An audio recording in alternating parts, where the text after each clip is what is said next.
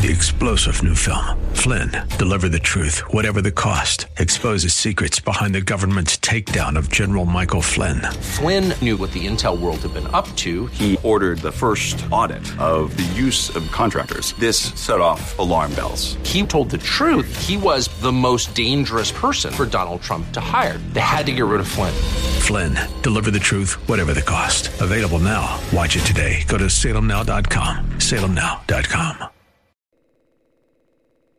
We've been looking at Paul's letter to the Philippians these past several months, and we continue on today with a message entitled Upward Thinking. Now, Philippians, the main theme of Philippians is teaching and admonishing the church how to nurture the Christian mind, how to think like followers Jesus. That's the, the main theme of this letter. Now, within the theme of the letter, you, you have uh, the theme of joy as a sub theme, you have the theme of uh, spiritual unity within the church, um, you have the theme of, of, of uh, overcoming.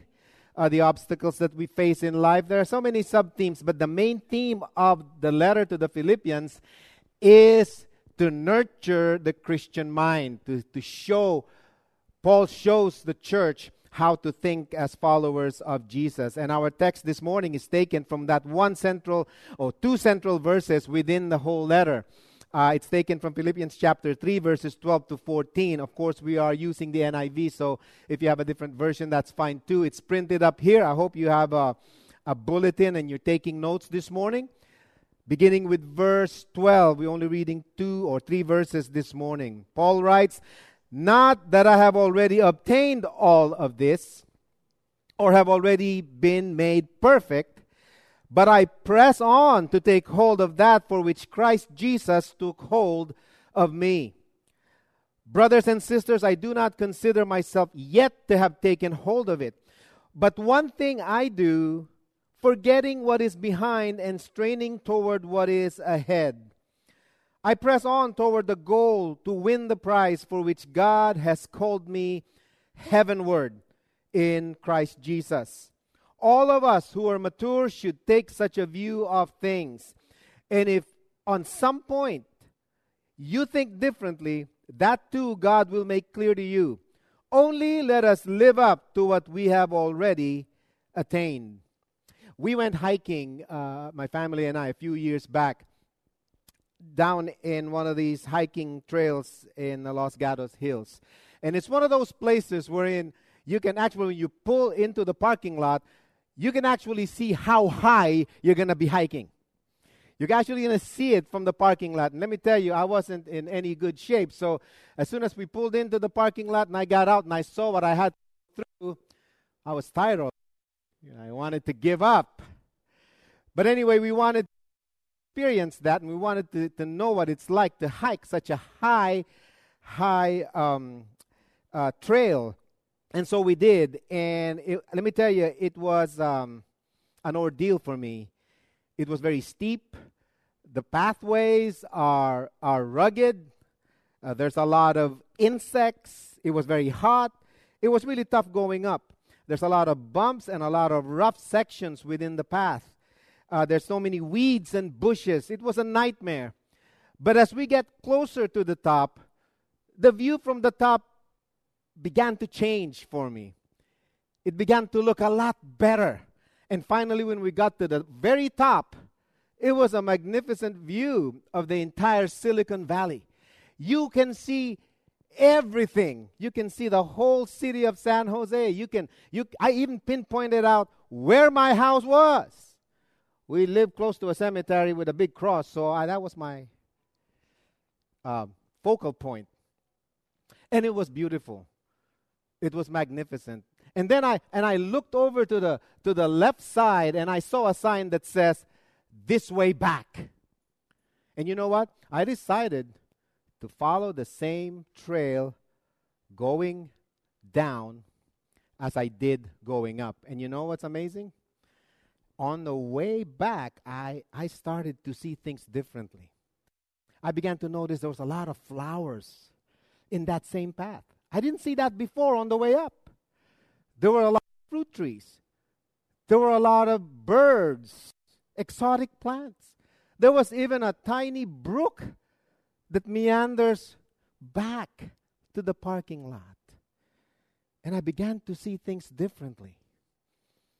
As I, I noticed that, God taught me a very powerful lesson on what it means to grow in our faith to grow in our relationship with God. It's that way. There are so many things in the process of strengthening and growing our relationship with God, in the process of strengthening our faith.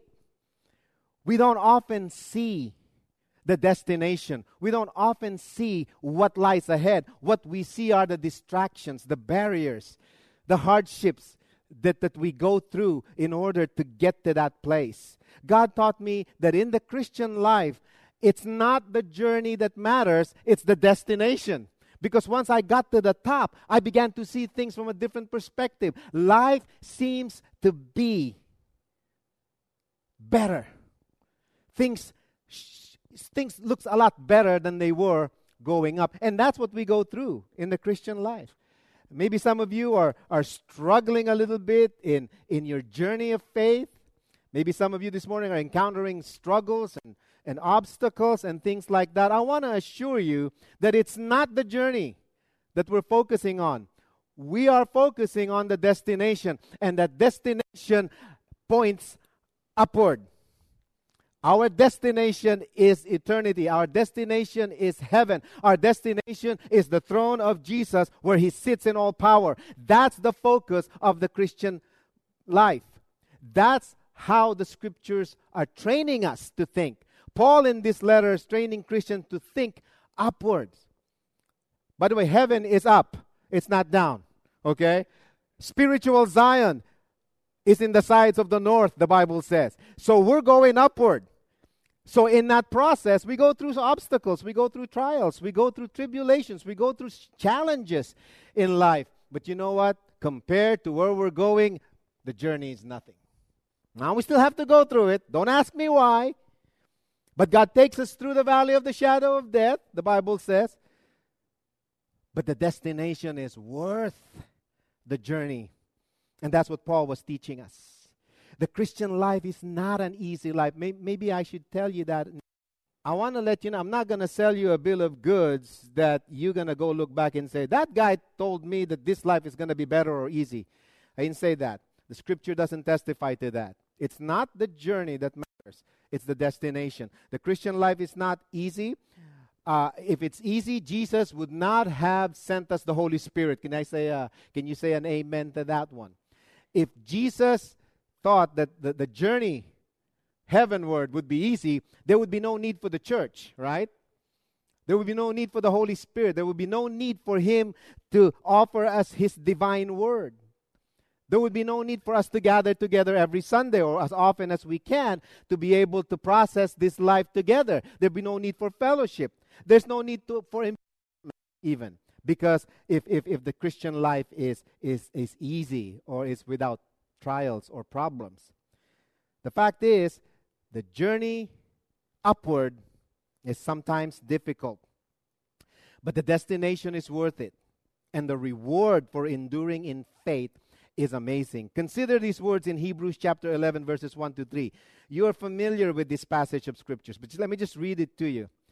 Therefore, since we are surrounded by such a great cloud of witnesses, who are those great cloud of witnesses. They are the followers of Jesus. They are the believers in the past who have endured the journey and have made it into heaven. And they're now urging us on. The rest of us who are still here on earth, they're urging us on. They're testifying to the fact that, hey, the journey might be difficult, but I want to let you know we're we're trying to urge you on to move forward. The journey heavenward is tough, but we have a cloud of witnesses. We can refer to them as people who have gone through the journey and have made it successfully. That's why I love reading this passage of scripture. It says, Let us throw off everything that hinders and the sin that so easily entangles, and let us run with perseverance the race marked out for us.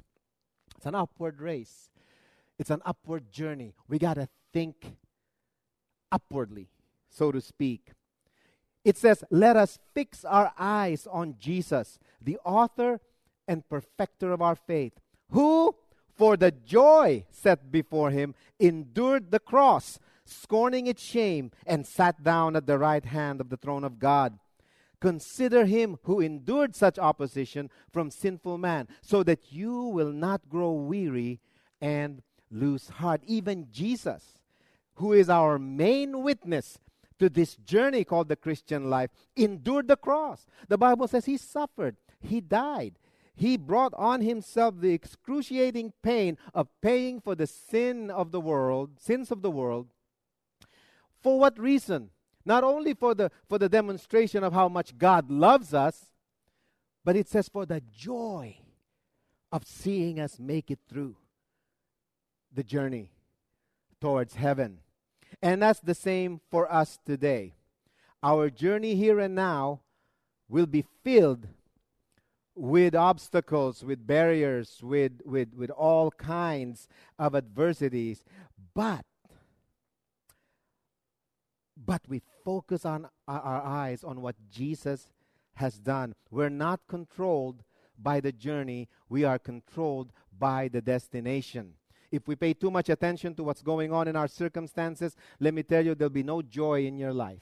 If you look at what you have to go through in life, if I have to go and look and focus on the things that I have to endure while I'm making this trek towards heaven, and then I will lose my joy. And we're not commanded by scriptures, we're not called by God to look at the circumstances. They are real, they are palpable. We can experience them. We're not exempt from them. We will go through tribulations. Jesus says, don't, don't marvel at the fact that you go through tribulations in this world. I have gone through them. Don't marvel at the fact that people hate me.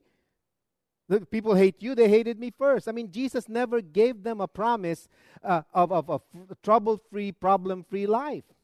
And yet he's saying, My throne is a throne of power. My throne is a throne that will make this journey worth taking. But if we look at our circumstances, we're going to get bogged down. We're going to be empty pretty soon inside. And almost everything in life will be on hold if you look at what's going on on a, on a day-to-day basis if we look at the things that are happening in our life let me ask you some questions this morning some probing questions how's your life right now how are you dealing with your life right now what are, what are some of the difficult things that you're going through how's your marriage how's your career how are your general relationships going these are common things that we we ourselves when we're at church because these are good things to ask ourselves amen these puts us in a right perspective. If you're not, if, if you're looking at your life and you're saying, I don't need to, to meditate on the things that, that, are, that are really happening in my life, eh, then, then you, you, you probably be in denial. No, it's a good thing to ask where we are in our relationships with one another, in our relationship, in our marriage, in our career, in our plans for our life. Those are good things to ask. But we only ask them from the perspective of what its value in terms of eternity. Amen? We got to think with an eternal perspective. We got to think upwards because that's where we're going. Okay? Did you come to church this morning because you have a need? And I'm telling you, you know, you need to come to church if you have a need. Did you come to church this morning? A problem in your life, and I'm, let me tell you, that's a good reason to come to church. I mean, that's what the church is for. It's a hospital for people who are sick in, in every aspect of their lives. But I want to tell you something. And I've said this many times. We don't assemble a church. We don't gather together on Sunday mornings because we have a need or because we have a problem. Those things are good reasons to be here this morning. Uh, we didn't come here because we want God to bless us. God has no problem blessing you, even if you're sitting at home. He blessed you. That comfortable couch that you're sitting on right now, that's a blessing from God. Don't mock those things that God on a daily basis. The fact that woke up this morning and the fact that these lights are doing wonders to my hair. Let me tell you something. No, I know with him. Only you have only three options this morning. Number one, lights. Number two, he CGI'd his hair. Or number he's interviewing for a job. I'm not going to say anything more about it. That's your problem. Right? I hope you didn't come this morning for those reasons, for needs, for problems, for blessings. We have come into this house today because Jesus is Lord, because He's seated on the throne. Because he has all the power and authority given to him. There's nothing that I will ever encounter in this life that the focus of his power cannot sustain me. That's why I'm here. That's why we move on. That's why the journey is sweet, even though it has so many things that we have to deal with. We are here because we are being given a glimpse of what it means to face, to focus our eyes on Jesus. And we focus his we focus on his presence now because one day we're going to see him face to face. It's not that our situation or circumstances are not important. The important thing is that Jesus is Lord. He knows your past. Amen. He knows what you're going through right now. And He knows what's going to happen to you and me in the future. I'm not saying we ignore our situation, but if we come together, together in a church for those earthly circumstantial reasons, we will never have the full joy that the Holy Spirit has promised we can have. No, our focus is heavenward. Our thinking points us to heaven. Trust me, problems and obstacles will never go away. They'll always be there. That's why Scripture teaches us to focus our eyes on Jesus. He is the author. You and I placed our faith in Jesus, and at that moment, at that moment, He takes responsibility for our trust in Him. He is the author of it, and He will perfect it, and He will finish it. And I could smile and thank God for that every day because I know that that's the focus of the journey. Jesus is Lord.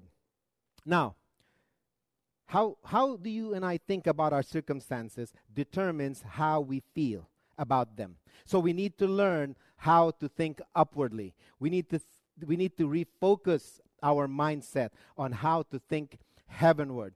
So we need to take steps in order to change our thinking. If you're so bogged down with what's going on in your life right now, uh, you know, I kind of feel sad for you because you, you'll never truly experience the joy of what it means to be a follower of Jesus. We need to take steps in order to change the way we think. By the way, the, the term change the way we think is the same um, term as repentance. That's what repentance really is. Repentance simply means change the way we think.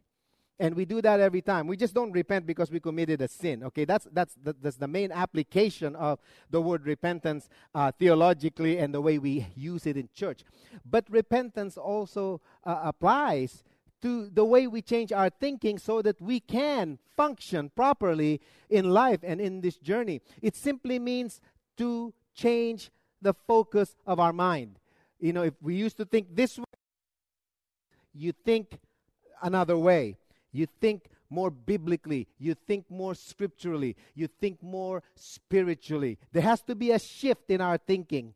So we, we need to see what scripture says about that. And in this passage, Paul gives us three ways we can shift our thinking from what it is right now and how we can shift that thinking heavenward. Okay? Number one, in order to have an upward mindset, to be able to think upward, this is the first thing we got to do. Number one, we need to think about our testimony before we talk about our trials. Okay, so that's the first point of the sermon this morning.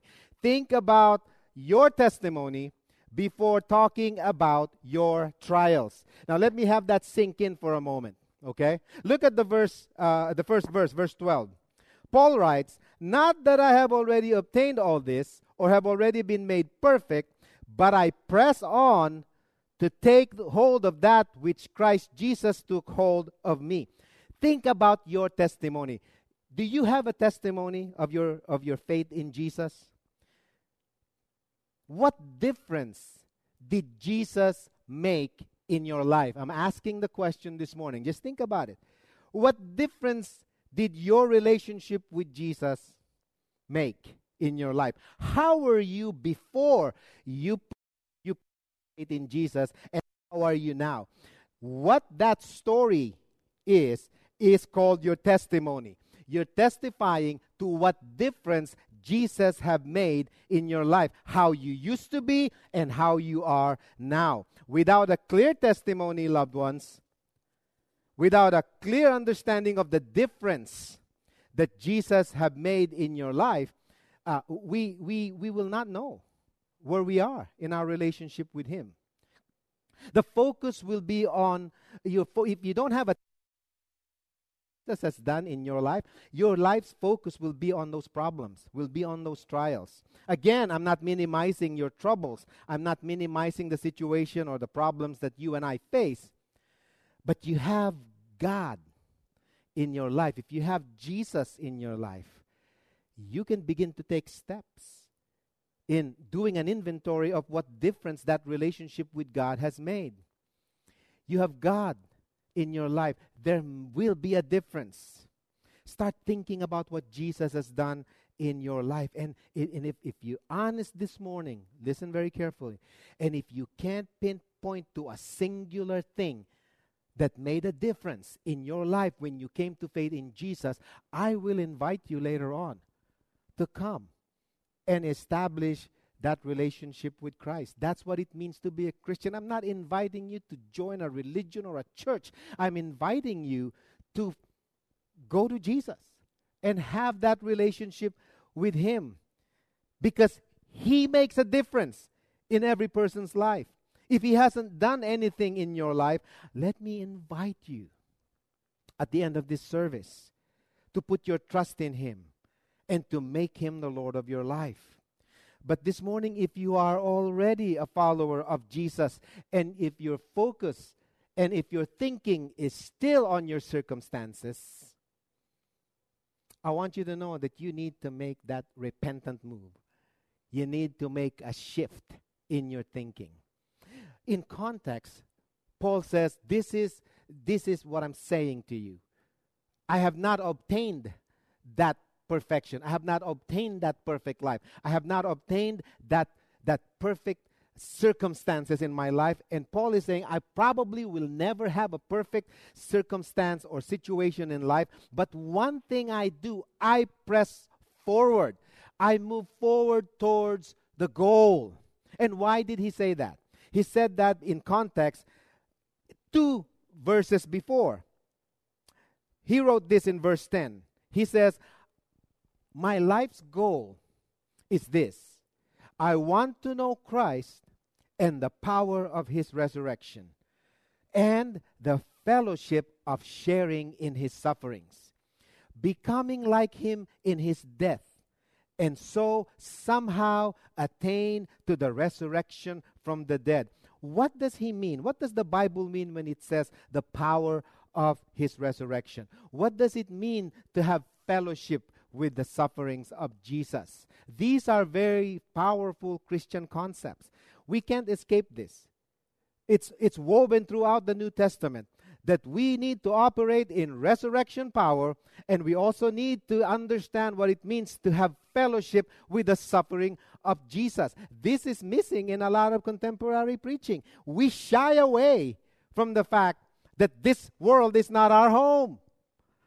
The Bible talks about resurrection. You won't be resurrected unless you die first. So, what does that mean? All of us are going to die. And our focus must not be on the earthly death. Our focus should be on the resurrected life, right? And a fellowship of suffering. While we are in this world, Jesus says there will be that suffering. It'll cost you to be a Christian. Amen? There's a price to be paid. And I know we're trying to avoid that because, you know, hey, you know, haven't we suffered already? I've, don't look at suffering so much as a curse from God. If you're a Christian, the curse has been broken. Amen? The suffering that we face has nothing to do with curse or punishment. It has everything to do with conformity. We're being conformed to the likeness of Jesus. And that's, that's a good spot to say amen. So what does Paul says about the power of resurrection, and a fellowship in his suffering. He explained this in Romans chapter 8, verse 11. Let me read that to you. Paul writes, And if the spirit of him who raised Jesus from the dead is living in you, who raised Christ from the dead will also give life to your mortal bodies through his Spirit who lives in you. Three star general Michael J. Flynn, head of the Pentagon Intelligence Agency, knew all the government's dirty secrets. He was one of the most respected generals in the military. Flynn knew what the intel world had been up to, he understood its funding. He ordered the first audit of the use of contractors. This set off alarm bells. The explosive new documentary, Flynn, Deliver the Truth, Whatever the Cost, uncovers the facts behind this scandal. Flynn told the truth. He was the most dangerous person for Donald Trump to hire. I find out the worst enemy that I'm going to face in my life is right here in America. They took my assessment and they wanted me to change it. And I was like, I'm not changing it. They had to get rid of Flynn. With in depth interviews, archival footage, and never before seen personal records of the man behind the headlines. I just felt like I was drowning. Flynn, deliver the truth, whatever the cost. Available now. Watch it today. Go to salemnow.com. Salemnow.com.